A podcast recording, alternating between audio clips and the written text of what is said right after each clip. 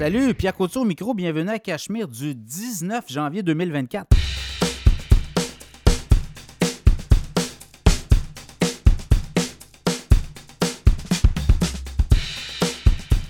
Toujours, toujours, toujours très heureux de vous accueillir pour ce nouvel épisode du podcast Cachemire.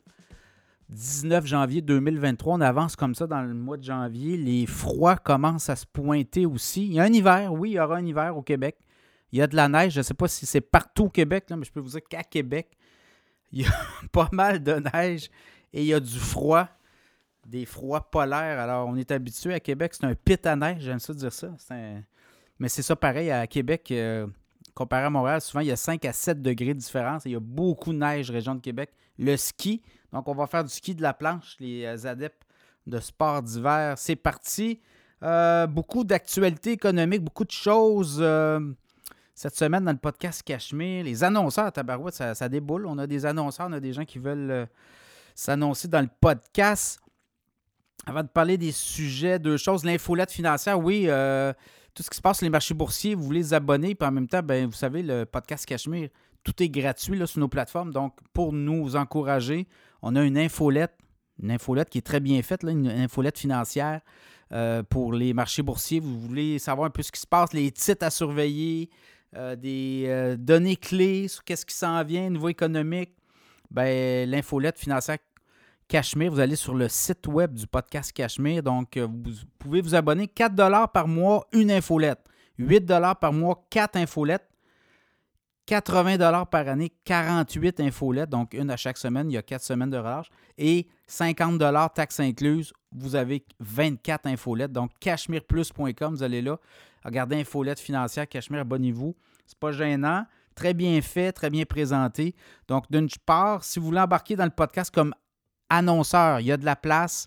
Il faut juste qu'on s'arrime là, puis qu'on digère ce qui s'en vient parce qu'il y a des nouveaux annonceurs qui vont rentrer et euh, ça va être comme ça pas mal sûr, pas mal, pas mal, pas mal. Euh, bon, bon, bon moment de l'année. Il y a des euh, partenariats qui sont en train de travailler tranquillement. Janvier, c'est le fun. Puis là, je le sens, là, les, gens, ça, veut dire que l'économie va. Euh, les gens font de quoi là, pour redresser la barre puis, puis s'activer 2024. Donc, les, entrepreneurs qui sont là et qui veulent provoquer des choses, ben faites-nous signe si vous voulez embarquer dans le show, puis on va vous trouver une place comme annonceur. Euh, des annonceurs cette semaine, euh, on a Alexandre Vizna, euh, d'ailleurs un entrepreneur. Alexandre a eu plusieurs business aujourd'hui, il donne beaucoup de conseils et des conférences. Là, son livre 2 par 4, Comment bien réussir en affaires, c'est vraiment un coup de 2 par 4. Les gens qui veulent se partir en affaires, les entrepreneurs qui sont déjà là, vous achetez le livre de Alexandre Vizna dans les librairies. C'est disponible sur son site aussi. 48 conseils, coup de poing coup de poing et coup de 2 par 4. C'est vraiment ça. Là. Et euh, ben, c'est des trucs, mais c'est surtout des, choses qui font que si vous voulez que votre entreprise aille bien, ben, il faut toujours se remettre en question, entrepreneur, c'est ça. Là, mais euh, les 48 conseils, euh, coup de 2 par 4 par Alexandre Vizina est avec nous. Également, Frédéric Turcotte, conseiller financier.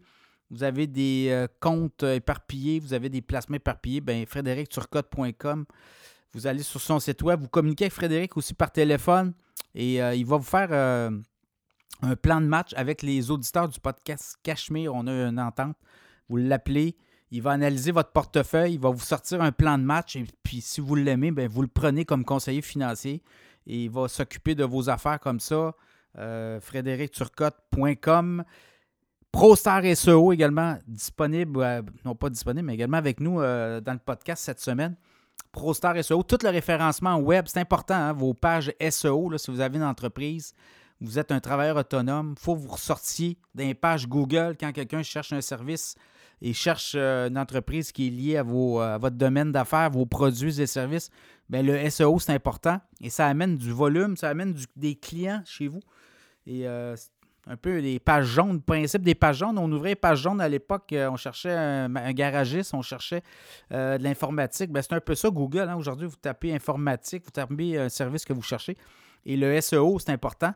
Et euh, ProStar SEO va s'occuper que vous sortiez d'un premier en haut et vous allez gagner des clients comme ça. Donc, ProStar SEO est avec nous cette semaine dans les sujets, plusieurs sujets, l'immobilier. Les promoteurs s'impatientent au Québec. Vous avez vu les les chutes de mise en chantier dans le résidentiel, ben là, les promoteurs en ont assez de voir les villes. Tout le monde se dispute, mais les permis ne sortent pas. Donc, euh, on va parler de ça. La bourse, à quoi s'attendre d'ici l'été? On va décortiquer un peu les mouvements qui pourraient survenir. Il y a des analystes qui euh, voient du bon, moins bon aussi. Les PME au bord du gouffre, vous l'avez vu cette semaine, c'est une semaine importante au Québec. Il y a des propriétaires de PME qui pourraient perdre leur entreprise parce qu'on doit beaucoup d'argent au gouvernement fédéral et euh, incapable de rembourser ces prêts-là. On va jaser de ça. Le nucléaire qui revient en force au Canada. L'Alberta a annoncé qu'on construisait un, réacteur nucléaire euh, au cours des euh, prochains mois en Alberta. La NFL qui pourrait relancer Disney. On va parler de ça. La Chine qui fait mal à Tesla et à Apple. Est-ce que Uber pourrait acheter Instacart? Grosse rumeur à Wall Street. Également les titres les plus populaires de la semaine. En deuxième partie, on va avoir Frédéric Turcotte, conseiller financier. On va jaser de plein de choses. Est-ce que c'est trop tard pour embarquer dans le marché? Il n'est jamais trop tard. On va parler de l'immobilier commercial. On va parler des tendances technologiques avec le CES qu'il y avait à Vegas. Également le CELI, comment on peut le voir, le CELI, quand on est investisseur. Euh, c'est un outil de placement intéressant. Donc, euh, on va jaser de ça avec Frédéric Turcotte. Alors, bonne écoute.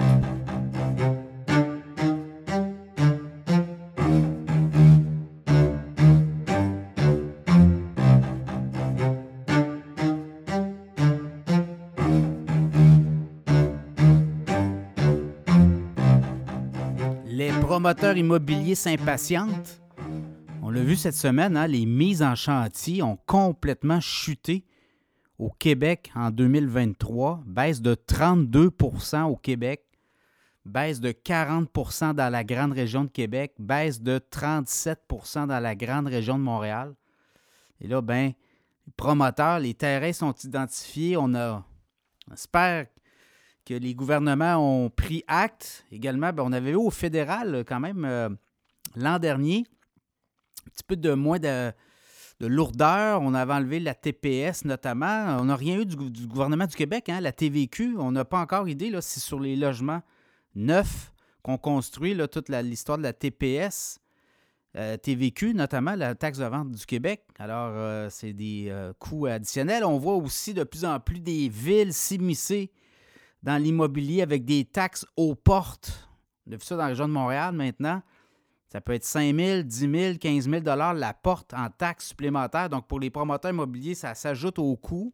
Là, beaucoup de promoteurs qui attendent. Oui, les taux d'intérêt ont monté beaucoup. Là, on va avoir des baisses éventuellement. Mais on attend aussi que tout le monde se parle, que tout le monde s'arrime, le fédéral, le provincial, le municipal. Et on le voit clairement.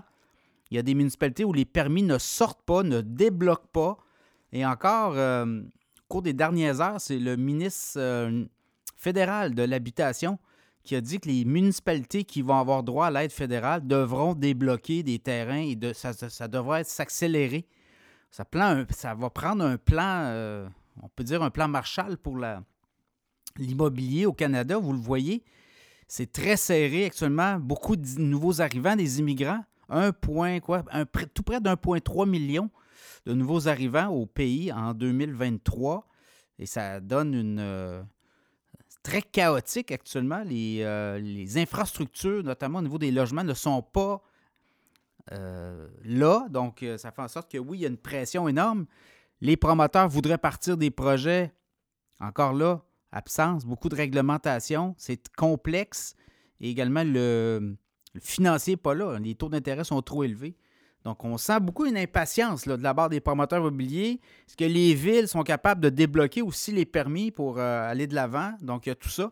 Donc, il va falloir que tout le monde se parle et, euh, et qu'on s'arrime. Et quand on regarde un peu ce qui s'en vient, bien, pour euh, l'année 2024, on s'attend à une reprise, mais ça va être encore des baisses importantes. Donc, euh, attendez-vous à voir encore là, peut-être pas des baisses de 40% mais chose certaine, ça prend quelque chose, ça prend une étincelle, il faut qu'il se passe quelque chose. Les euh, scénarios, quand même euh, inquiétants, là, je regardais Drummondville, moins 33% Gatineau, moins 31% Sherbrooke, moins 21% Les villes où ça a bien été, là, 2023, Trois-Rivières, 14% de hausse au niveau des mises en chantier dans le résidentiel et 49% au Saguenay. Donc, est-ce que les permis se débloquent plus rapidement dans ces villes-là? Je crois que oui. Donc, à suivre aussi toute cette question, cet arrimage entre les euh, différents paliers de gouvernement et surtout commencer à délaisser la réglementation si on veut accélérer. On parle aussi peut-être d'un catalogue où que les promoteurs immobiliers auraient accès euh, rapidement à des styles de maisons qui auraient été préapprouvés. Donc, on dit qu'on pourrait gagner rapidement euh, beaucoup de mois en, termes de, vitesse pour les chantiers, pour euh, amener des nouveaux logements. Le Canada est sous pression, le Québec aussi. L'immigration a amené beaucoup de nouveaux arrivants et ça fait en sorte qu'il faut les accueillir comme, comme il faut, comme il se doit. On dit que pour le Québec, c'est 100 000 nouveaux arrivants 2023, alors que la CAC avait parlé plutôt de 50 000 comme cible. Donc, on est dans ce contexte-là, on est dans cette réalité-là. Alors, les promoteurs s'impatientent et je pense que la clé, ben, ça va être la Banque du Canada si on commence à baisser le taux directeur, les taux d'intérêt vont baisser et là, ça va devenir attrayant. On nous disait que à 2000, 2500 dollars par unité d'habitation, les promoteurs disent écoutez, on ne pourra pas faire de l'argent avec ça. On ne pourra même pas la louer tout le mois, ça va être très compliqué de louer à ce prix-là. Donc, vous voyez, on est là aussi. Et quand on regarde les prévisions pour 2024, euh, les prochaines années, écoutez, là, c'est 100 000 logements par année qu'on devra construire d'ici 2030 pour atteindre l'équilibre. Ça, c'était les chiffres donnés par la CHL récemment. Bien, la PCHQ euh, en remet aussi parce que on dit qu'on devra euh, construire, même, il faudrait tripler la construction de logements euh, pour atteindre un équilibre d'abordabilité en 2030, imaginez. Et là, ben, c'est euh, quoi? On dit que pour 2024, ça va être 44 000 nouvelles constructions au Québec, 50 000 en 2025. Il faudrait aller à 150 dans les prochaines années, 150 000 nouvelles constructions pour arriver à, rattraper le temps perdu parce qu'on a eu quand même une baisse d'à peu près 32% en 2023.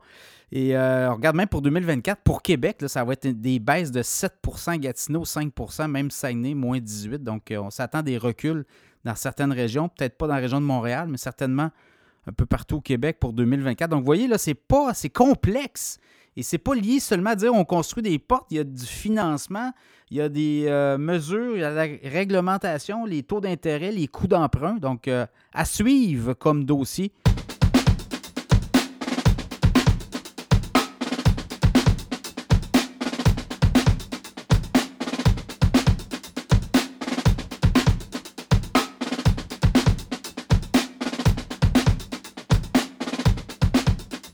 Que feront les marchés boursiers d'ici l'été? Beaucoup de questions, beaucoup de réponses, beaucoup d'analyses en ce début d'année 2024. L'an passé, les marchés boursiers ont quand même très bien fait. quand on regarde le SP 500, 20, quoi, 24% le Nasdaq 40, plus de 40% le TSX 8 et euh, le Dow Jones un petit peu plus élevé, le 8 à 10% Mais quand même, depuis le début de l'année, voyez-vous, là, le Dow Jones et le TSX sont en rouge. Par contre, le SP 500, près d'un pour cent d'avancée et le Nasdaq, tout près de 2% Et là, ben, il y a des analystes qui euh, croient que ça pourrait être euh, très volatile jusqu'à l'été. Beaucoup euh, croient que là, il va peut-être aussi avoir, on va avoir les earnings season, on est dedans, on va avoir la flopée de résultats financiers. Actuellement, ce qu'on voit, ben, c'est euh, surtout des résultats des banques, des grandes banques américaines. C'est mitigé. Il y a des banques qui sont euh, très rentables, mais on doit passer aussi beaucoup de mauvaises créances et de pertes éventuelles sur prêts, puisque les taux d'intérêt ont monté beaucoup. Et là, on perdait de l'argent avec des prêts euh, qui avaient perdu de la valeur. Et ça, on doit radier ça à un moment donné, passer ça dans le portefeuille. Donc, les banques font le ménage. Les grandes banques, on s'entend, là. Mais quand même, ce qu'on voit, c'est que oui, les profits vont être bons, mais on pourrait s'attendre à beaucoup de mois de volatilité, le janvier, février, mars. Et là, si, si encore, il y a beaucoup de si, si les banques centrales décident de couper les taux, c'est-à-dire de commencer à baisser les taux, ça, ça pourrait être beaucoup d'oxygène pour les marchés boursiers, notamment les technos. Les technos ont très bien fait depuis le début de l'année, dans la mesure où, euh, en fait, l'an passé, euh, Très belle performance, les, 7 magnifiques. C'est plus difficile pour euh, Tesla en ce début d'année. Je regardais dans le cas d'Apple, euh, euh, Apple a rebondi fortement suite à une analyse de, la Bank of America. Mais pour Nvidia, on est en orbite. Là, on est reparti à 550, 560, 570 dollars. Qui va pouvoir arrêter Nvidia à la bourse, je ne sais pas. C'est un titre qui est en, complètement en haute vitesse, en vitesse grand V. Pour les autres, ben, Microsoft fait bien. Il avait même dépassé Apple à un moment donné en termes de valorisation boursière.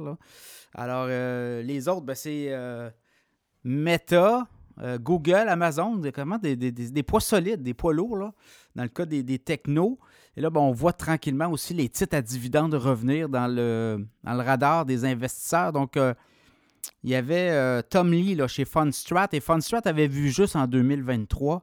Lui, ce qu'il voit, c'est qu'il pour avoir une chute des marchés après le mois de janvier, s'attend à une chute d'à peu près, peut-être une baisse de 7% jusque après le mois de janvier qui pourrait s'étirer sur plusieurs mois et après ça, euh, au bas, au bas comme ça. Et à partir de l'été, n'oubliez pas que c'est une année électorale aux États-Unis. Année électorale, le marché boursier font toujours bien. Et selon Tom Lee, le SP 500 pourrait finir autour des 5200, 5250. Donc lui, il voit vraiment euh, beaucoup de bien à l'horizon mais avec beaucoup, beaucoup aussi de haut et de bas et de volatilité. C'est un peu ça les marchés boursiers. Regardez, décortiquer l'année 2023 et euh, il y avait des baisses de 10% Il y a eu des corrections pendant l'année et c'est reparti par le haut par la suite. Donc, on est là-dedans aussi. N'oubliez pas que l'économie américaine va très bien comparée à l'économie canadienne. L'économie euh, américaine a beaucoup d'aides financières actuellement disponibles. Euh, des fonds notamment euh, mis de l'avant par l'administration Biden qui veut être réélu. Joe Biden veut être réélu. Euh, l'entrée en scène de Donald Trump ne semble pas énerver tant que ça les marchés boursiers puisqu'on a déjà dealé par le passé avec Donald Trump et ça avait été pas si mal, comme on dit. Donc, on serait capable de vivre avec Donald Trump. Évidemment, les tribunaux pourront en décider autrement. Une autre histoire, ça là, Donald Trump, est-ce qu'il pourrait être en prison pendant la campagne électorale? Donc, c'est quand même, euh, la Cour suprême devra statuer aussi là, sur euh, notamment euh, des enjeux de validité de candidature dans le Maine et également dans l'État du Colorado. Donc, beaucoup de politique aussi, géopolitique, on l'a vu, la mer Rouge, les bateaux qui décident de changer de route pour éviter qu'on se fasse bombarder du côté du Yémen. Donc là aussi, ça peut amener des nouveaux délais dans des, au niveau de la chaîne d'approvisionnement. Donc, ça pourrait peut-être faire repartir l'inflation. Donc, voyez-vous, il y a ça, le baril de pétrole. Le baril de pétrole qui était à 70 il y a quelques jours, est rendu à 73, 74, dépendant des journées, vous le regardez. Donc, il y a plein d'impondérables comme ça. Euh, Palestine, Israël, est-ce qu'on va. Euh, pourrait voir le conflit s'étirer dans le monde arabe, euh, là où on est euh, des gros producteurs de pétrole. Donc, ça pourrait avoir des impacts là aussi, vous voyez et un baril de pétrole à 90 euh, en Amérique du Nord, 90 US, ben, ça veut dire aussi beaucoup plus d'inflation, une inflation à 3,5 et des banques centrales qui pourraient peut-être même ne pas décider. Là, voyez-vous, il y a des scénarios qu'on voit peut-être même la banques centrales, mais la Banque centrale des États-Unis a baissé son taux directeur seulement au troisième trimestre, donc en septembre, pas avant. septembre, octobre, novembre. Donc ça mène quand même, ça va loin. On parlait peut-être du premier trimestre, peut-être du mois de mars dans certains cas, mais là, euh, ça pourrait être reporté en raison que l'inflation euh, demeure une énigme et qui euh, pourrait faire très mal si on ne la contrôle pas. Donc, dans ce contexte-là, beaucoup de volatilité au cours des prochains mois d'ici l'été. Après ça, on pourrait avoir un rallye. Un rallye, non pas du Père Noël, mais un rallye peut-être électoral. ça va être à suivre. Mais les marchés boursiers, là, ce qu'on voit, c'est que pourrait avoir euh, de la turbulence dans les prochaines semaines, les prochains mois et par la suite euh, terminer l'année en beauté. Donc, ça sera à surveiller.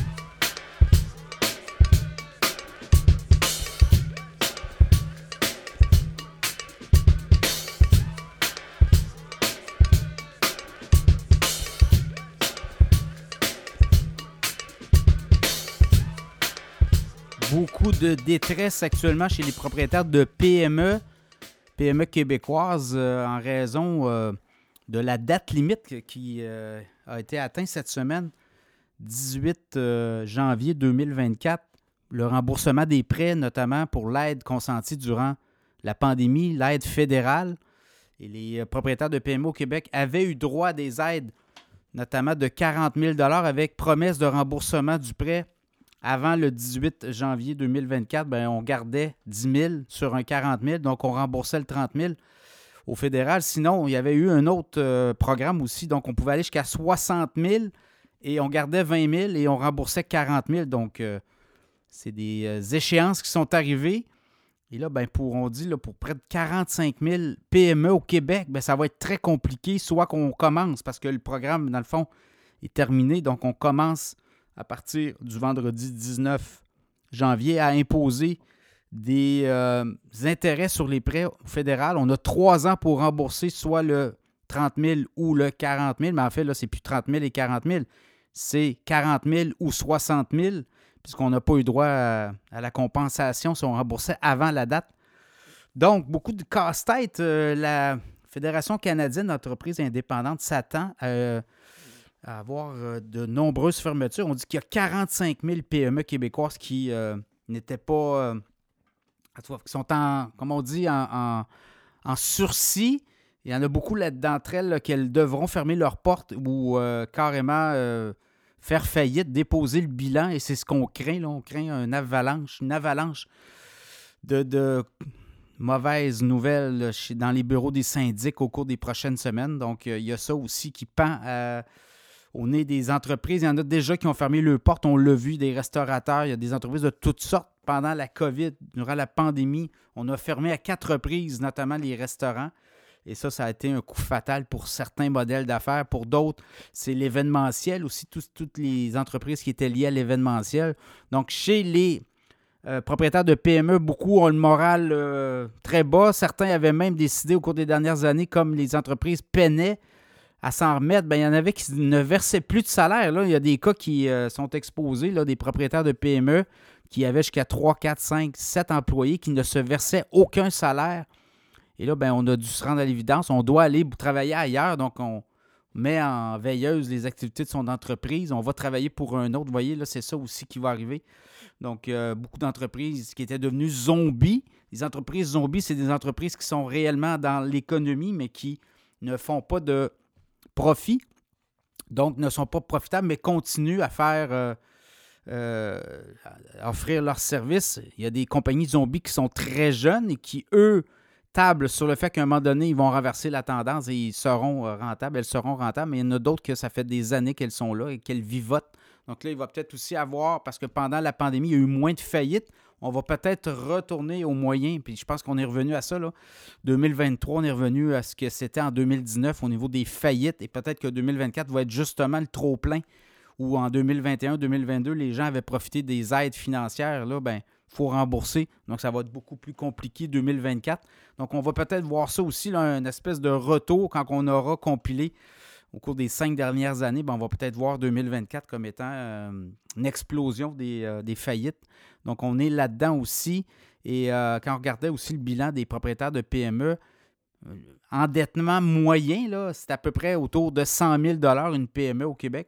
Et quand on est dans la restauration, on parlait peut-être de 200 000 donc là, s'il y a des prêts qui arrivent comme ça échéance, d'autant plus qu'il y a des institutions financières comme Desjardins euh, disaient oui, on a travaillé beaucoup avec les entrepreneurs pendant la pandémie, mais là, on ne peut pas aider tout le monde. Il y a des entreprises qui ne pourront pas passer au travers, devront déposer le bilan, puisqu'on n'aura pas, on ne pourra pas les aider. On a regardé, on a analysé leurs chiffres. Et pour nous, euh, il y a des modèles d'affaires qui ne fonctionnent plus. Donc, il y a des propriétaires, évidemment, qui devront fermer leurs portes. Euh, il y a des euh, propriétaires aussi d'entreprises qui ont essayé de faire du GoFundMe, des, des, un appel aux clients avec euh, peut-être là, donner un versement d'argent. Et bon, ça n'a pas été non plus évident. Donc, on est là-dedans. propriétaires de PME qui, il y en a beaucoup là, qui, ces temps-ci, devront changer de boulot. L'autre façon de le voir aussi de façon positive, il appelle ça la destruction créatrice d'emplois. C'est-à-dire que tous les jours dans l'économie, il y a des emplois qui se créent, il y a des emplois, qui se perdent, mais il y a aussi des emplois qui vont se perdre, mais qui vont devenir créateurs d'emplois ailleurs. Donc, des gens qui euh, vont euh, peut-être abandonner leur projet d'avoir une entreprise, mais vont aller travailler ailleurs pour des, un secteur de l'économie qui est beaucoup plus prospère. Et euh, ça aussi, euh, quand on regarde les modèles économiques, ben, ça aide aussi à des secteurs de pointe dans certaines économies ou certains pays à prendre l'expansion. Donc, on va peut-être voir des gens qui étaient dans un secteur où il y avait euh, davantage de compétition pour s'en aller dans d'autres secteurs et aller aider ces secteurs économiques à devenir prospères. Donc, il y a ça aussi dans l'équation. Il ne faut pas tout voir ça, euh, voir ça comme tout négatif.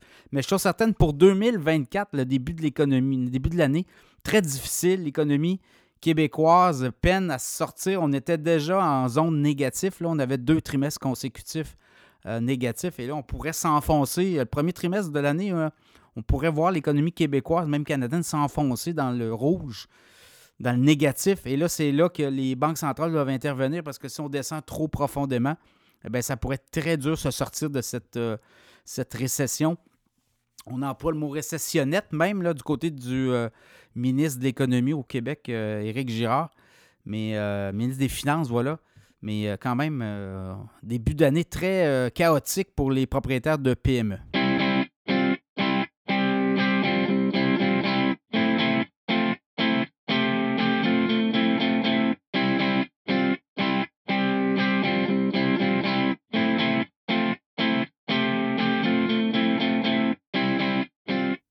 Le nucléaire revient en force au Canada et euh, cette semaine, c'est l'Alberta qui a décidé de plonger dans l'énergie nucléaire.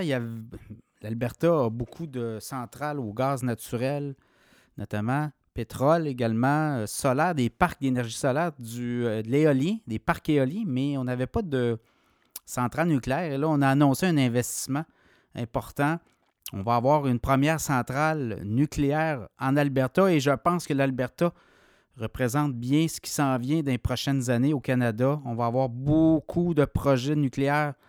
L'Ontario est déjà au nucléaire et on annonce aussi des réflexions et l'arrivée de nouvelles centrales nucléaires, notamment dans les prochaines années dans les provinces euh, de l'Ouest, mais également dans l'Est. Alors, il y a beaucoup de, projets. Hydro-Québec dit étudier, là, on est très, très euh, délicat là-dessus, mais même Michael Sebel l'a dit, je n'écarte pas euh, les filières nucléaires, la filière nucléaire.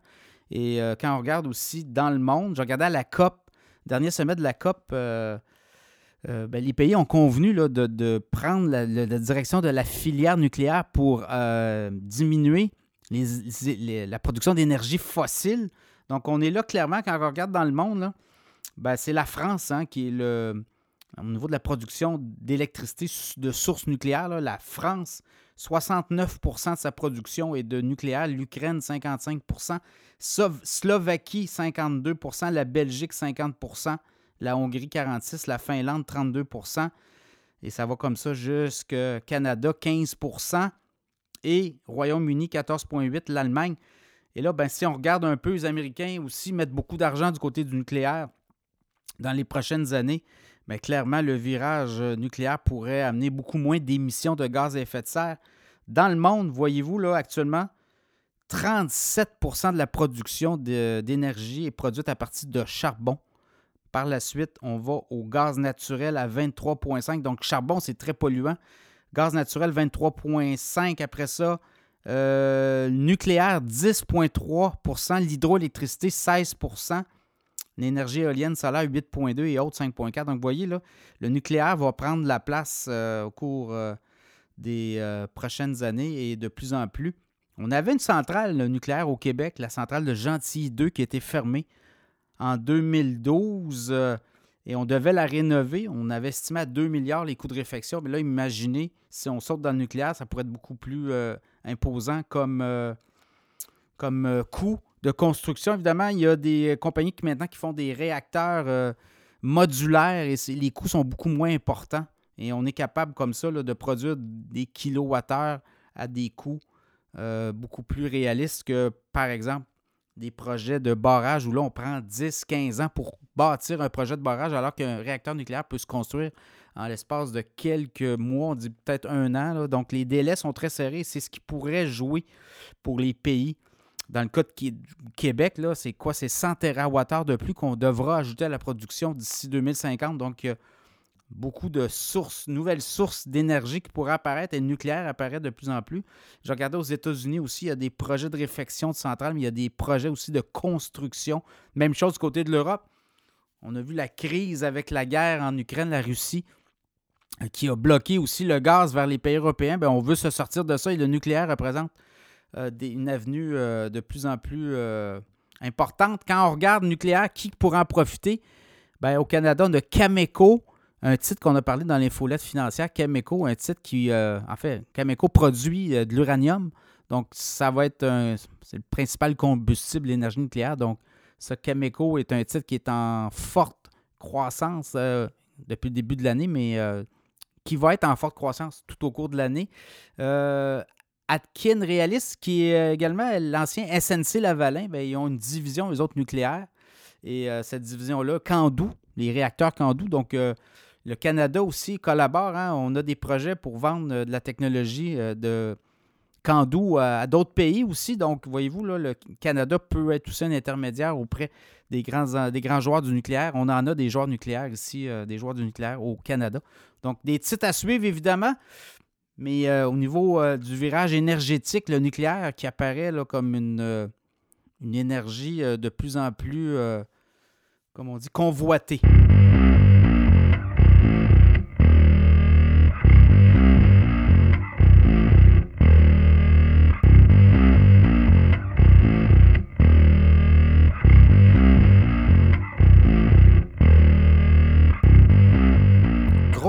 Cette semaine concernant Disney.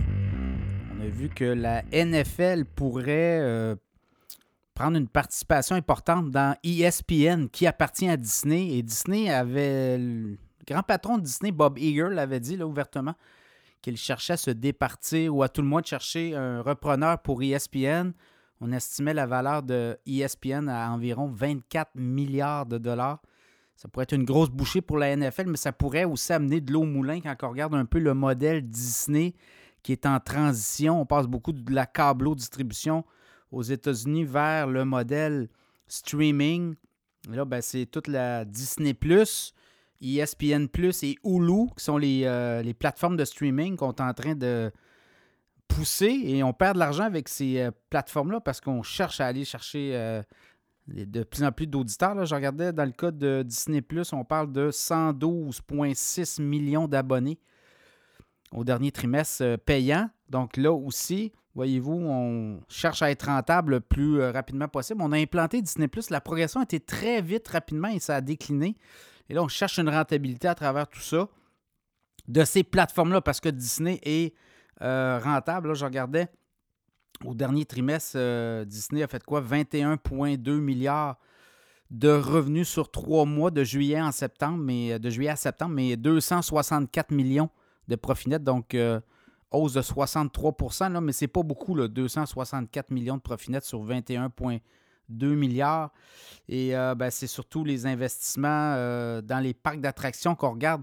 Les parcs d'attractions génèrent beaucoup d'argent, les croisières, les produits dérivés, mais on va investir beaucoup là. On parle de 60 milliards sur 10 ans là, dans euh, ces euh, secteurs-là, les euh, parcs d'attractions. On doit toujours être à la coche là, chez, Disney. C'est un peu ça qui fait le succès de l'entreprise et croisières et produits dérivés, notamment par les productions sur Disney Plus, ben, on va les amener aussi en produits dérivés. Donc, on est beaucoup là-dedans.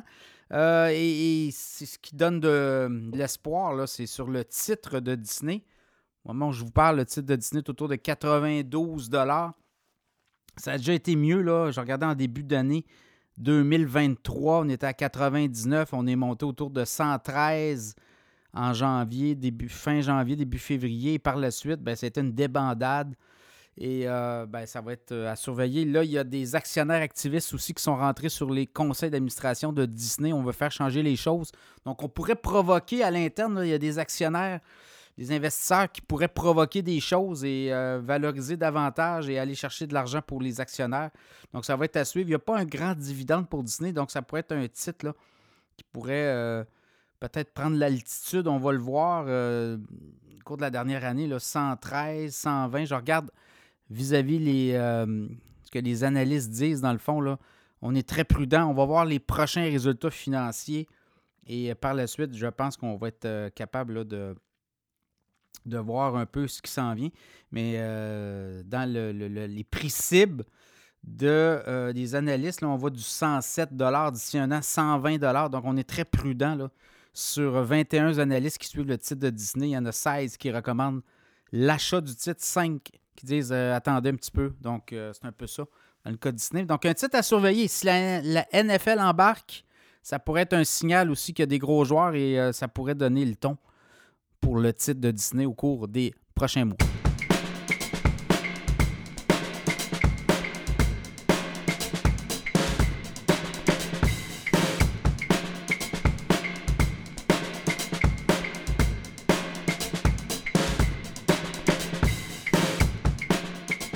que la Chine pourrait faire mal à Tesla et Apple, on le voit. C'est pénible ce qui se passe actuellement pour euh, ces deux grandes entreprises américaines. Du côté chinois, du côté euh, de la Chine, les ventes de iPhone sont en chute libre. Les ventes de produits Apple dégringolent en Chine depuis un certain temps. Et du côté de Tesla, même chose. Euh, on voit mal comment on pourrait renverser la tendance. Tesla a encore annoncé cette semaine des baisses de prix en Chine. Même chose du côté d'Apple, hein. on baisse nos prix sur les appareils euh, iPhone notamment. Et la Chine euh, qui semble avoir pris de front ces deux géants américains. Et on veut leur donner une leçon clairement. Huawei, qui est un gros joueur en Chine, qui est une espèce de société d'État euh, du Parti communiste chinois, ben, est en train de surpasser Apple en Chine. Même chose pour BYD BID, qui est un gros joueur dans la voiture électrique en Chine, et on est en train de dépasser Tesla. Alors, dans ce contexte-là, euh, on voit de plus en plus d'analystes et d'économistes américains euh, reprocher à Elon Musk, mais également à Tim Cook d'avoir embrassé la Chine euh, de façon spectaculaire dans les dernières années. 2000-2010. Et là, ben, on en paie le prix. Il y a une guerre commerciale ouverte entre les États-Unis et la Chine. Et éventuellement, ben, on le voit, la voiture électrique, les Américains ne veulent pas donner un pouce de terrain, ne veulent pas céder un pouce de terrain aux Chinois. Donc, on va faire du protectionnisme beaucoup sur les voitures électriques. L'Europe vient d'ouvrir une enquête sur les euh, fabricants de voitures chinoises pour justement voir s'ils bénéficient d'aide de l'État. Et là, ben, on va ouvrir aussi la porte à des, euh, espèces de, de, taxes sur les voitures électriques chinoises en sol européen et les Américains ont commencé à le faire. On donne beaucoup d'argent, des subventions aux entreprises qui viennent s'établir pour des usines de batteries de voitures, également de fabrication de voitures électriques en sol américain. Et c'est une guerre. Le Canada fait partie aussi de cet arsenal-là. Donc, euh, on le voit clairement. Les ventes en Chine de iPhone sont en chute libre. Également, les ventes de Tesla. Donc, euh, clairement, ces deux joueurs-là euh, sont pris avec ce problème-là. Et comment se sortir? C'est quand même un gros marché, le marché de la Chine. Donc, on marche vraiment sur des œufs du côté de Tesla et de Apple. Dans le cas de Tesla, je regarde le dernier trimestre, quand même 23,4 milliards de revenus, 1,9 milliard de profit net. On est dans un taux de rentabilité d'environ 8% pour l'entreprise. On dit que pour 2000 24, les ventes de voitures Tesla, on va en vendre moins. la croissance va être moins importante que dans les dernières années. On le voit, là, les, euh, pays industrialisés, beaucoup d'inflation, les ménages sont au bout, euh, exacerbés là, par toutes ces taxes et euh, les hausses de coûts d'emprunt, notamment sur les taux d'intérêt, ben, ça a un impact sur le pouvoir d'achat des gens, des consommateurs, de s'acheter des voitures Tesla. Et du côté de Apple, même chose. Quoique on est devenu numéro un dans le cas des, euh, des téléphones intelligents. on a vendu 234 millions d'unités d'iPhone dans le monde. On est passé devant Samsung. Donc, pour Apple, on est devenu numéro un avec près de 21 des parts de marché dans le monde. Mais quand même, la Chine donne quand même du fil à retordre. Dans le cas d'Apple, compagnie très rentable, dernier trimestre, 80, près de 90 milliards de revenus en trois mois et 22,9 milliards. Le taux de rentabilité est pas mal mieux là, chez Apple. 25,7, le Vision Pro s'en vient. Donc, des compagnies qui se sont brassées et la Chine joue un rôle. L'économie chinoise euh, ne va pas très bien, on le voit. Beaucoup d'endettement dans l'immobilier, beaucoup d'endettement partout. Et on aura à digérer. On comprend que les Chinois auront à faire un ménage aussi. Mais pour avoir euh, beaucoup de turbulences euh, en Chine, On n'est pas habitué à ce genre de, croissance très faible. Du côté chinois, on parle de quoi? 4-5% cette année. Prévu, attendu, ça pourrait être moins. Donc, on est loin des 10, puis des 15, puis des 20% qu'on avait dans les dernières années. Chose certaine, pour rappel, pour Tesla, la Chine pourrait faire très mal au cours des prochains trimestres.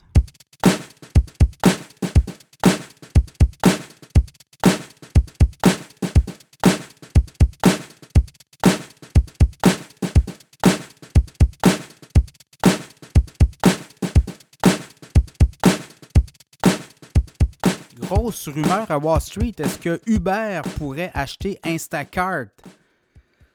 Les analystes croient que oui. Les analystes de Wolf Research qui ont pondu une analyse cette semaine. L'analyste Deepak Matinvanan, qui euh, est de cet avis, lui croit que Uber devrait acheter Instacart. Il a rehaussé son prix cible sur euh, Instacart à 35 et même ça pourrait même aller, dit-il, jusqu'à 40 L'action d'Instacart est actuellement à 25,63 Est-ce que c'est possible? On dit que oui. Dans le cas d'Uber, euh, oui, Uber Eats, livraison, notamment restauration. Mais là, on dit qu'en embarquant, en mettant la main sur Instacart, qui est une entreprise spécialisée dans la livraison, notamment de produits alimentaires, fait affaire beaucoup avec Costco et autres grands joueurs de l'alimentation.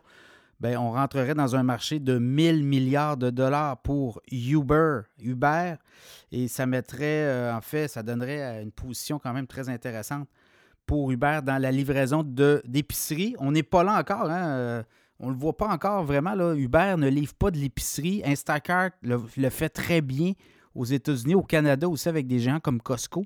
Quand vous commandez chez Costco, c'est Instacart notamment qui livre. Donc, on irait chercher ce marché potentiel-là. Donc, euh, selon l'analyste, là, pourrait aller jusqu'à 40 possiblement le prix payé de l'action d'Instacart US pour Uber. Est-ce que ça va se faire? Transaction aussi euh, de plusieurs milliards de dollars.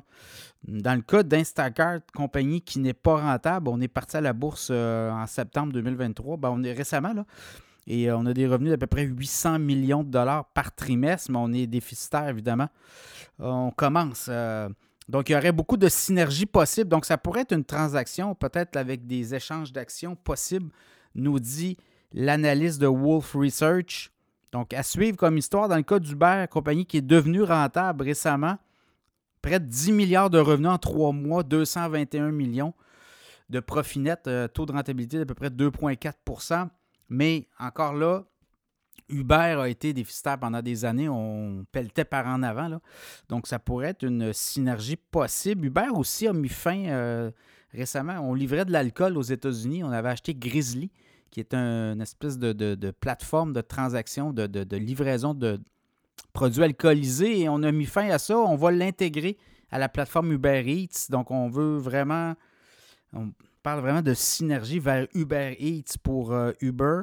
Uber qui fait aussi de la transport de passagers.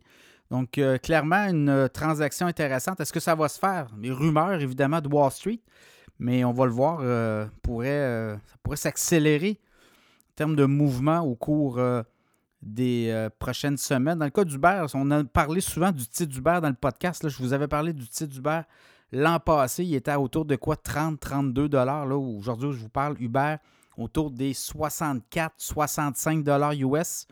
Ça a été un très bon coup, euh, ceux qui ont investi dans Uber en 2023 et ça va se poursuivre.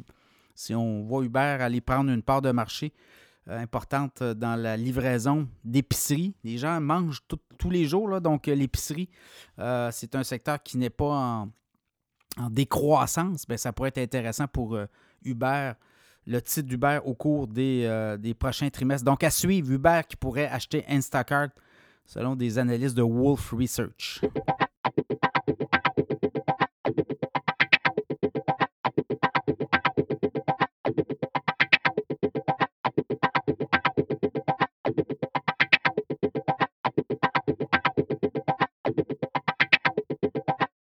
OK, on va jaser des titres les plus performants de la semaine. C'est une chronique qui revient hebdomadairement, qui est très écoutée. Les gens veulent savoir qu'est-ce qui s'est passé à la bourse, notamment canadien du côté du TSX au cours des, euh, des derniers jours. Et euh, du côté américain, donc on va vous jaser des titres les plus performants. On va faire une 20-25 titres. Au Canada, l'uranium, on l'a dit, le nucléaire revient à la mode. Et là, ben, l'uranium, donc euh, le fonds Sprott Physical Uranium de Sprott, 8,2% d'avancée cette semaine. Cameco, qui est un gros joueur dans l'uranium, un producteur d'uranium, 3,2% On en a parlé dans l'infolette financière euh, du podcast plus tôt cette année. Et euh, Constellation Software, 3,9% d'avancée également cette semaine. BCE, 2,8% Loblaws, on parle de quand même 2,8% Également, Dollarama, 2,7% Fairfax Financial, 2,2% Également, ARC Resources, euh, ça c'est du négatif. Euh, donc, moins 2,8. TELUS, 1,7% Alimentation Couchetard, le titre de Couchetard est revenu là, près des 80 1,9% Canadien Tower, 0,3% d'avancée. Euh, et je regarde là, le CN, 0,9% Donc, c'est un peu les euh, titres les plus performants au Canada à la bourse cette semaine. Euh, je regarde du côté américain, DraftKings, les paris sportifs, 12,3% de hausse cette semaine. Le Taiwan Semiconductor, donc là, on rentre des, tous les, fabricants de cartes graphiques et de conducteurs de cartes, notamment de microprocesseurs, de puces électroniques. Taiwan Semiconducteur 11,7% AMD 9,9% Applied Materials 5,5% Qualcomm 4,7% Nvidia 4,7% Broadcom, euh, je regarde près de 4% Palo Alto Networks 3,8% Oracle 3,8% euh, Marvel dans les microprocesseurs également L'intelligence artificielle, 3,5% Lam Research, 3,4% Disney, on en parle cette semaine. La NFL qui pourrait prendre une position dans le réseau ESPN qui appartient à Disney. Euh, Disney a monté de 3% Microsoft 2,4 Uber, Uber 2,2% Costco 2% C'est tous des titres qu'on jase dans l'infolette financière Cachemire, qu'on vous a jasé, qu'on parle souvent. Donc, c'est un peu ça, les titres euh, qui ont grimpé cette semaine. Donc, euh, est-ce qu'on aura un momentum? Est-ce qu'on aura beaucoup de volatilité? Ça sera à suivre au cours euh, des euh, prochaines séances.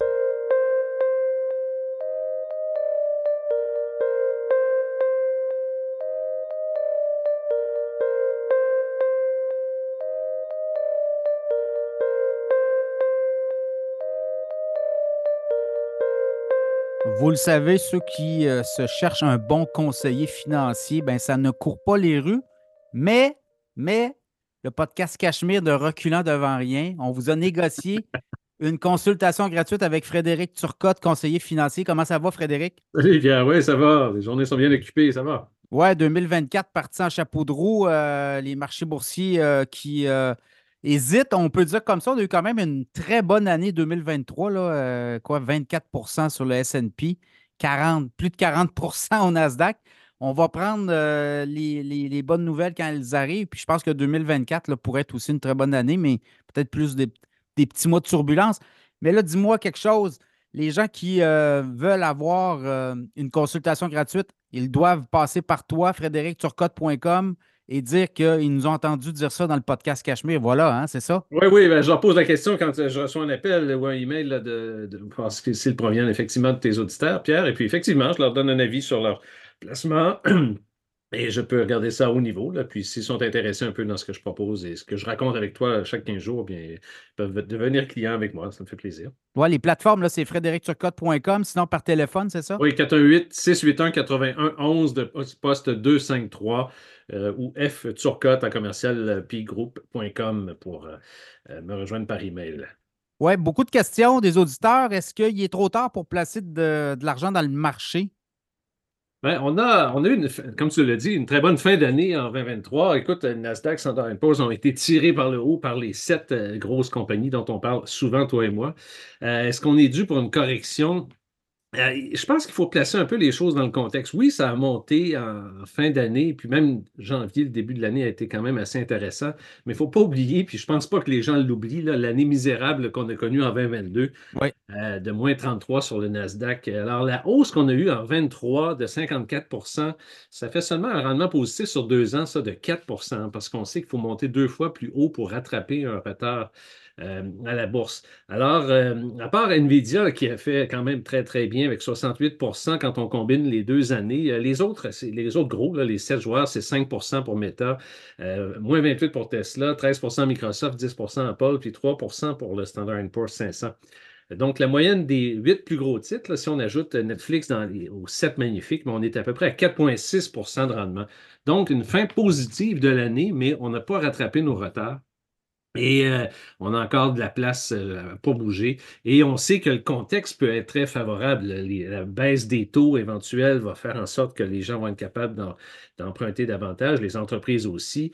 Euh, la, quantité astronomique d'argent qui est dans le marché monétaire encore, et là, il y en a encore eu dans les deux dernières semaines, encore un peu plus, de, rajouter, beaucoup plus même de rajouter. Donc, on peut voir que cet argent-là, un jour, quand elle va rentrer dans le marché, bien, elle va, les gens vont acheter des, des actions, les institutionnels vont acheter des actions, les particuliers aussi, et des obligations. Et quand il y a des acheteurs, bien, ça fait monter le marché. Alors, euh, ouais, puis il ne faut pas oublier, l'an passé, là, euh, quoi, 24% sur le SP 500, je pense qu'il y a eu, de mémoire, là, il y a eu une ou deux corrections. C'est-à-dire que le marché a baissé de 10% avant de remonter. Fait que, que ça brasse puis que ça remonte, c'est des choses qui sont euh, comme le cours des choses. Là, Exactement. Dans, les dernières années, c'était pas mal ça qui, qui est arrivé. Là. Oui, c'est ça. On peut, on pourrait toujours se dire, bon, on regarde la bourse en fin de journée comme on le fait présentement. Aujourd'hui, ça baisse un peu, mais c'est seulement des instantanés de la réalité de la bourse et c'est sur le long terme qu'on voit les tendances. Et puis la tendance de la bourse, ça a toujours été positif, à part des, baisses momentanées comme 2022.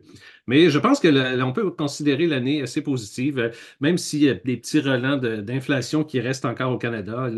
L'inflation fondamentale, les loyers les maisons sont encore, euh, c'est encore très, très cher. Alors, tout ça, c'est les salaires aussi, ça fait des pressions énormes sur l'inflation. Donc, euh, on attend ces baisses de taux-là, mais euh, je pense que le climat, quand même, pour les la prochaine année va être positif. Enfin, la prochaine année, oui, en 2024, ça devrait être assez positif. Oui, ben, année électorale aux États-Unis, n'oublions pas, il y a des bûches dans le foyer, là, en masse. Biden a placé beaucoup, beaucoup, beaucoup d'incitatifs, des aides financières, et on veut que l'économie carbure, puis on veut que les marchés boursiers soit bon. Et habituellement, quand il y a une année électorale aux États-Unis, ben quoi, c'est, on parle entre 10 et 13% de, hausse à peu près. oui, tout à fait. Puis c'est un peu comme 95 aussi. On avait eu vraiment un changement de la, politique de la Fed à, l'époque. Et euh, c'est un peu le même scénario qui se, euh, qui se, répète aujourd'hui. Donc, quand la Fed baisse ses taux ou commence à annoncer qu'elle va baisser ses taux, bien le marché redécolle. Mais bon, il y a des aléas comme ça ici et là dans tous les jours. Donc, mais il faut être confiant mais il faut être surtout investi dans le marché. Là. Ah, le marché, euh, si on le faisait on était bon, on serait tous milliardaires. Là. Exactement, exactement. Puis là, les, deux classes d'actifs aussi devraient bénéficier donc euh, des, d'une baisse de taux. Donc oui, les actions devraient profiter de l'influx d'argent qui va arriver et de la baisse de taux pour tous les titres de croissance qui vont en profiter. Mais le marché obligataire aussi devrait tirer, euh, assez positif. Et c'est ce que j'écoute, moi, des analystes sur le marché présentement. Toutes les compagnies de fonds mutuels, par exemple, sont très, très euh, positifs face à, des rendements intéressants du côté obligataire. Donc, les gens qui ont des portefeuilles équilibrés pour la première fois, peut-être en 10-12 ans, des portefeuilles équilibrés avec une composition 60-40 40% d'obligations devrait peut-être être intéressant, avoir donné un rendement positif, ce qui n'a pas été le cas beaucoup dans les dernières années. Voilà, secteur immobilier commercial américain, par ah, extension au Canada. Ça, c'est vraiment, euh, vraiment intéressant. Un reportage de, 60 Minutes aux États-Unis, euh, au réseau CBS. Euh, qui, qui, raconte, et c'était, c'est intéressant de voir des fois les signaux avant-coureurs, avant que le marché en parle d'une façon générale et que le marché réagisse. On sait qu'on est dans un contexte de taux d'inflation euh, élevé, de taux d'intérêt plus élevé. Et euh, le marché immobilier, et là, ils sont, allés étudier un peu la question à New York, qui est vraiment la capitale du secteur commercial oui, immobilier. oui, Puis carré coûte cher à New York. oui, tout à fait. Alors, c'est les tours à bureau, il y en a, c'est absolument incroyable. Alors, il y a présentement 1,5 trillion de dollars de prêts qui viennent à échéance dans les deux prochaines années, donc en 24 et en 25. Alors, ce qu'on constate à New York, comme on le constate dans nos villes, dans nos édifices à bureaux, c'est que les employés ne sont plus là. Et en termes d'espace de superficie, c'est presque 100 millions de pieds carrés d'espace libre à New York. Alors, c'est l'équivalent de 30 tours de l'Empire State Building, qui est un très gros building à New York de bureaux. C'est gros. Alors, ça fait de l'espace au pied carré euh, incroyable qui, doivent, qui, sont vides maintenant. Alors, les, propriétaires de ces édifices-là, en retournant à la banque, puis on sait que dans l'immobilier commercial, tu retournes à la banque refinancer ton prêt à chaque deux ans environ. Et euh, dans un monde post-COVID comme on est, alors, euh, les immeubles ont perdu 40% de leur valeur. Alors, ce 40 %-là, ça, c'est de la mauvaise dette que les banques américaines vont devoir récupérer. Alors, le, propriétaire d'un immeuble va devoir dire écoute, il faut que je réemprunte, mais ma valeur vient de baisser de 40% Oui, il y en a peut-être qui vont remettre les clés aussi. Là. Ben oui, alors il y a des immeubles qui vont peut-être se vendre à rabais. Euh, puis ça, la, la, partie commerciale des immeubles à New York, c'est 30% du bilan des banques. Alors, c'est quand même gros, ça, sur, le, sur le bilan financier des banques. Alors, ça fait beaucoup de mauvaises dettes et c'est un scénario qui ressemble un peu à ce qu'on a connu en 2008, là, où on a eu une crise des banques parce que les banques n'étaient plus capables avec la mauvaise dette des subprimes et tout ça. Alors, euh, donc, euh, c'est vraiment une situation assez périlleuse peut-être pour les, pour les banques, mais bon, on sait que le monde bancaire a toujours réussi à, faire de l'argent, a toujours réussi à retrouver euh, son air d'aller par la suite. Mais pour les locataires, donc de ces propriétaires de ces immeubles-là, ce qu'ils vont devoir faire, c'est les convertir. On commence à en voir des immeubles convertis. Puis les Américains ont déjà une expression, si tu qui sont très forts là-dedans. Ils appellent ça le Urban Doom Loop. Alors, ils sont pris dans une, phénomène donc de, bureaux vacants et avec une taxation moindre pour les villes. Alors ça, c'est l'effet sur la ville, c'est vraiment aussi important parce que 30 de 40 de moins de, taxes qui rentrent parce que la valeur des immeubles a baissé. Les villes ont moins d'argent pour ramasser des ordures pour les policiers, pour tous les services locaux. Alors, euh, c'est une logique qui s'applique à New York, qui a été étudiée dans ce reportage-là. Super intéressant. C'est disponible en ligne, mais ça s'applique au Canada aussi, même à une ville comme Québec et Montréal, parce qu'il y, en a des bureaux. Et euh, alors, c'est une conversion qui s'annonce pour ces constructeurs-là pour essayer de, convertir ça. Mais convertir un édifice à bureau, Pierre, c'est pas facile parce que c'est pas la même facile. Ouais, j'avais eu. pas la même ingénierie de construction. Hein. Exact. Entre autres, une des choses qu'on ne pense pas, mais le reportage en fait euh, mention, c'est que dans le centre, de, les logements, ça ne peut pas être au centre, ça prend des fenêtres. Alors, il faut que les logements soient autour de l'édifice. Alors, ils font dans cette conversion-là un espèce de, ils appellent ça le void. donc, tout le centre de l'édifice devient vide. Euh, parce qu'il n'y a personne qui, va aller habiter là. Donc, les appartements sont faits autour. Donc, c'est des changements importants. Et qui peut euh, se retrouver, euh, outre les banques, du, côté négatif dans cette situation-là? Bien, il y a les REIT. Hein. on en a déjà parlé. Les REIT, ce sont des trusts, des compagnies qui, qui ont des, des parcs d'appartements ou de bails commerciaux. Et ce sont des compagnies qui sont euh, sur la bourse, dont on peut acheter des titres à la bourse et euh, versent des dividendes, versent un rendement assez généreux très souvent.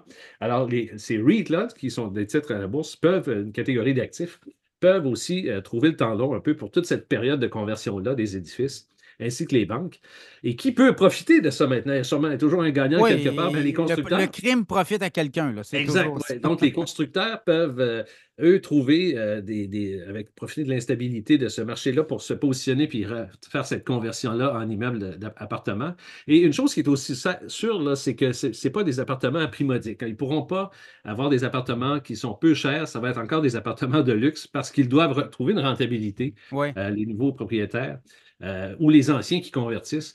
Alors, euh, donc, on est là à New York et souvent, on voit les, tendances américaines arriver par la suite au Canada. Donc, euh, c'est fort possible qu'on soit un peu dans cette, situation-là. Est-ce que ça va aller aussi sérieux que de demander de l'aide de l'État pour continuer à assurer que les banques sont solides?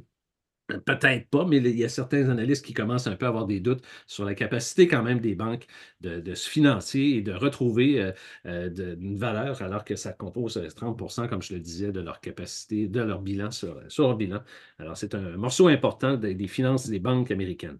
Et ça, au Canada, ben, tu as les banques canadiennes aussi, mais on va peut-être étirer ça sur plusieurs trimestres. On va essayer d'étirer hein, les, oui, oui, oui, tout à fait. pertes potentielles. Pourquoi ça n'a pas cassé tout ça présentement? C'est qu'effectivement, on a poussé les délais, on a donné des prolongements en disant, bon, les taux d'intérêt sont trop élevés, on va prolonger les prêts actuels. Alors, ça fait en sorte que les, le, mal se continue un peu plus sur une plus longue période. On espère des baisses de taux pour aider cette situation-là. Mais c'est à suivre. C'est intéressant comme, comme secteur pour voir si ça va nous toucher ici aussi. Éventuellement, le CES à Vegas a donné beaucoup de nouvelles tendances et de nouveaux produits. On les a vus passer sur les réseaux sociaux récemment. Tu nous dis qu'il y a des choses intéressantes là-dedans? Ah, écoute, ça, on est vraiment dans une période intéressante. C'est vraiment stimulant pour les gens qui s'intéressent un peu à la techno. Et moi, je m'intéresse, je pense, toi aussi, beaucoup. Alors, euh, forcément, le CES, qui est la, grande messe à, Vegas de nouveautés dans le secteur électronique, euh, le sujet, le sujet, principal a été l'intelligence artificielle. Alors, on a eu des conférences euh, très intéressantes sur, la, sur où on en est et comment on va passer de ce qu'on a connu. On est, si on, recule un peu, on est vraiment dans l'année numéro 2 de, de ChatGPT, de ce qu'on a connu comme outil sur Internet qui nous permet de, de, poser des questions, de résumer des textes, de coder plus rapidement et tout. Alors, on est vraiment comme au tout début, l'année 2 si on veut. Et euh, les compagnies sont vraiment en train de penser à comment on va rendre, on va faire de l'argent avec ça, cette intelligence artificielle-là? Et une des beautés de la chose, c'est que chaque fois qu'on fait des nouvelles versions, que l'intelligence artificielle apprend davantage, mais le modèle, s'améliore. L'outil est encore plus performant. Et qu'est-ce que ça fait? Euh, ça va augmenter notre productivité de façon absolument ahurissante. Là.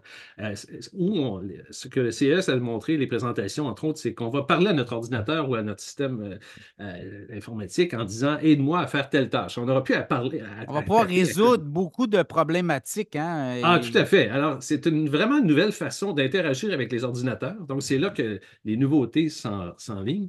et puis, c'est un peu difficile de prédire où ça s'en va exactement parce que même le, président, le Sam Altman, le président de, OpenAI qui a lancé euh, ChatGPT il y a deux ans, euh, il, dit, à chaque fois, il a dit à chaque fois qu'on regarde les grands changements qui sont arrivés dans l'histoire, entre autres comme Internet quand c'est arrivé, euh, ou l'ordinateur portable, les, experts disent Ah oui, on va dire, ça va nous donner tel type de, de scénario dans le futur, mais ils se sont souvent trompés parce que ça évolue quand même, et puis il y a des, nouvelles idées qui, agissent euh, euh, avec cette nouvelle technologie-là. Alors, c'est un peu difficile de savoir exactement où ça va se rendre en termes de productivité avec l'intelligence artificielle, mais on peut penser que toutes ces technologies-là qui sont regroupées sous l'intelligence artificielle, ça va, on cherche, ça cherche en premier lieu à répliquer l'intelligence humaine. C'est donner la capacité aux ordinateurs d'être aussi intelligents. Et il y a des exemples fascinants. Écoute, en finance, par exemple, tu peux euh, automatiser des processus de sélection de compagnies dans lesquelles tu veux investir. Euh, l'intelligence va regarder lequel est le plus populaire présentement sur Internet, quel secteur. Après ça, ça va dire, bon, OK, est-ce que c'est des revues qui sont positives? Euh, est-ce que les gens en parlent de façon positive sur Internet ou partout sur la planète? Après ça, comment les industries commentent ces, différents secteurs-là et euh, sont, cotés positivement ou non? Après ça, on, rapproche le, filtre pour aller voir les compagnies qui sont ciblées, les produits, déterminer des patterns. Alors, c'est vraiment une machine à réfléchir de façon macro et d'arriver avec des solutions concrètes. Ah, écoute, il y avait d'autres exemples. Euh, sur l'intelligence artificielle peut analyser des photos satellites, par exemple, sur la quantité de, camions de pétrole qui s'en vont vers les ports pour les, transporter ça sur les bateaux. Euh, on pense à une ville comme euh, au Texas, des villes comme au Texas, par exemple, où on en a plusieurs. Et on regarde, on analyse combien de, camions se rendent en fonction de la durée. Après ça, on regarde la profondeur des bateaux, Pierre. Ils peuvent voir avec, l'intelligence artificielle et les photos si les bateaux sont pleins ou pas, déterminer des patterns. Alors, c'est vraiment des quantités astronomiques de données qui permettent d'avoir des analyses encore plus poussées. Et puis, on applique ça à un paquet d'autres secteurs, la santé, faire des diagnostics, trouver des médicaments pour des maladies rares. Et, tout ça, ça vient avec ce qu'on appelle le LLM. Hein. C'est euh, nouvel, anagramme, c'est le Large Language Models, les grands modèles de langage. Donc, c'est vraiment tout ce que l'analyse profonde fait avec les données. Et euh, donc, on peut commencer à discuter avec nos machines. Et c'est vraiment là que le marché s'en va. Écoute, on était à 17 milliards en 2024 pour, pour l'intelligence artificielle et on, on pense que ça va atteindre 152 milliards en 2032. Donc, c'est 31% de croissance par année de gros. ah oui, non, c'est écoute, puis je regardais à Davos, c'est la même chose. Là, les grands du monde sont là-bas. Le buzzword, c'est intelligence artificielle. tout à fait. à Vegas.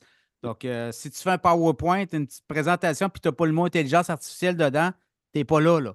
Oui. Puis le président de Microsoft, tu parlais de Davos, il était là effectivement avec Sam Altman de OpenAI et euh, Satya Nadella, qui euh, est quand même quelqu'un qui a 32 ans d'expérience chez Microsoft, qui est président actuellement. il disait que, c'est une très bonne analogie, il disait que supposons qu'on prend que la techno représente 5% du PIB mondial. Donc, tout ce que la planète produit, 5% de ça, disons que c'est la techno. C'est peut-être pas le bon chiffre, mais disons que 5 avec, si avec l'intelligence artificielle, et lui, c'est ce qu'il croit que ça va arriver comme ça, ça va doubler. Donc, on passe de 5 à 10. Donc, la techno représenterait, peut-être en 5-6 ans, 10 de la production mondiale. Quel sera l'effet sur le reste de l'économie? Alors que, et ça va décupler de façon incroyable si on est beaucoup plus productif, plus inventif, on trouve des nouveaux médicaments, des nouvelles solutions technologiques, on peut coder plus rapidement toutes sortes de choses. Oui. On peut aider les médecins euh, à analyser des scans pour peut-être déceler un cancer que lui n'a pas vu à l'œil nu.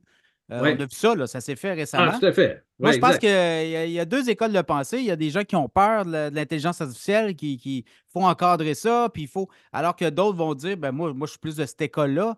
Ça va être une révolution en même titre que l'informatique. Ça va améliorer nos vies. Il va se créer des métiers. Là. Il y avait des gens à Davos, là, des grands de Hewlett Packard et autres, là, des, puis, ils disaient écoutez, nous, euh, on a des nouveaux métiers depuis un an. Là, grâce à l'intelligence artificielle, il s'est créé des nouveaux métiers avec des nouveaux salaires. Là. Ah, exactement, tout à fait. Alors, lui, ça tire pour finir sur lui. Il dit que ça va être plus gros que la révolution industrielle. Alors, il le voit vraiment énorme. OK, il le voit big. donc, euh, et puis que tous les secteurs euh, vont, être touchés. Alors, c'est certain que Microsoft se positionne comme un joueur clé dans, tout ça. Les, deux autres secteurs, rapidement, qu'on a parlé beaucoup au CES, c'est la réalité mixte. Alors, ça, c'est un peu ce qu'on a connu avec euh, Meta lorsqu'il a commencé et Apple avec leurs nouvelles lunettes bientôt. Donc, c'est un marché énorme aussi de 112 milliards euh, en 24 et c'est une croissance de 43 annuelle pour atteindre des chiffres astronomiques de 100, 1224 milliards en 2032. Euh, alors, ça, les réalités mixtes, c'est des lunettes et une façon de voir le monde réel autour de nous différente et puis d'avoir une aide à, notre vision et notre vie euh, autour de nous. Et le troisième secteur, c'est les, PC adaptés à l'intelligence artificielle. Euh, ça aussi, on en a déjà vu un peu, mais là, on va encore plus loin. Euh, tout ce qu'on peut créer avec de films, comme jeux, de décors, on peut penser comme Avatar, par exemple, comme l'utilisation de l'intelligence artificielle dans, des films comme ça. Donc, des, des, ordinateurs maintenant qui peuvent faire des scènes de films en dessin animé avec des conversations entre deux personnages les conversations ne peuvent jamais être les mêmes. Donc, tu mets deux personnes, un homme et une femme, qui se mettent à parler d'un sujet X, puis l'autre répond. Alors, tout ça, maintenant, l'ordinateur, euh, avec l'intelligence artificielle, peuvent faire ce genre de, travail-là pour produire du contenu et ces ordinateurs hybrides, euh, maintenant, qui demandent aussi des capacités de calcul énormes localement, avec des, processeurs dont on connaît les, sources. Toi et moi, on en discute souvent avec euh, des, compagnies comme NVIDIA et, AMD et, Intel, par exemple. Alors, et avec le cloud computing aussi, pour aller traiter des données. Donc, les ordinateurs hybrides aussi sont vraiment un sujet euh, alors, beaucoup de choses qui s'en viennent, euh, qui sont vraiment fascinantes à suivre. Et il y a des titres à la bourse, il y a des indices qui peuvent refléter euh, ces secteurs-là. oui, des fois, ça swing un peu plus, mais sur le long terme, encore une fois, c'est toujours intéressant. C'est le long terme. Il faut, il faut y aller pour le long terme. Exact. Puis tu sais, à peu près comment j'aime mon, mon, billet un peu pour la techno. alors, c'est ce que je fais un peu pour mes clients. Donc, je, m'intéresse à ça et on en met dans les portefeuilles. Voilà, on peut en mettre dans le CELI aussi, parce que tu dis le CELI. Oui, le CELI. Ben écoute, on va finir là-dessus, Pierre. CELI, c'est drôle. Puis j'ai adapté un peu mon discours cette année avec mes clients parce que on, on, un peu la force du CELI. Parce que oui, on peut dire c'est un compte libre des, impôts. On peut retirer de son CELI. Les droits nous sont revenus, reviennent au début de l'année. Donc là, cette année, on a le droit de mettre 7 000 de plus dans son CELI. On était rendu autour de 91 000 total qu'on peut mettre.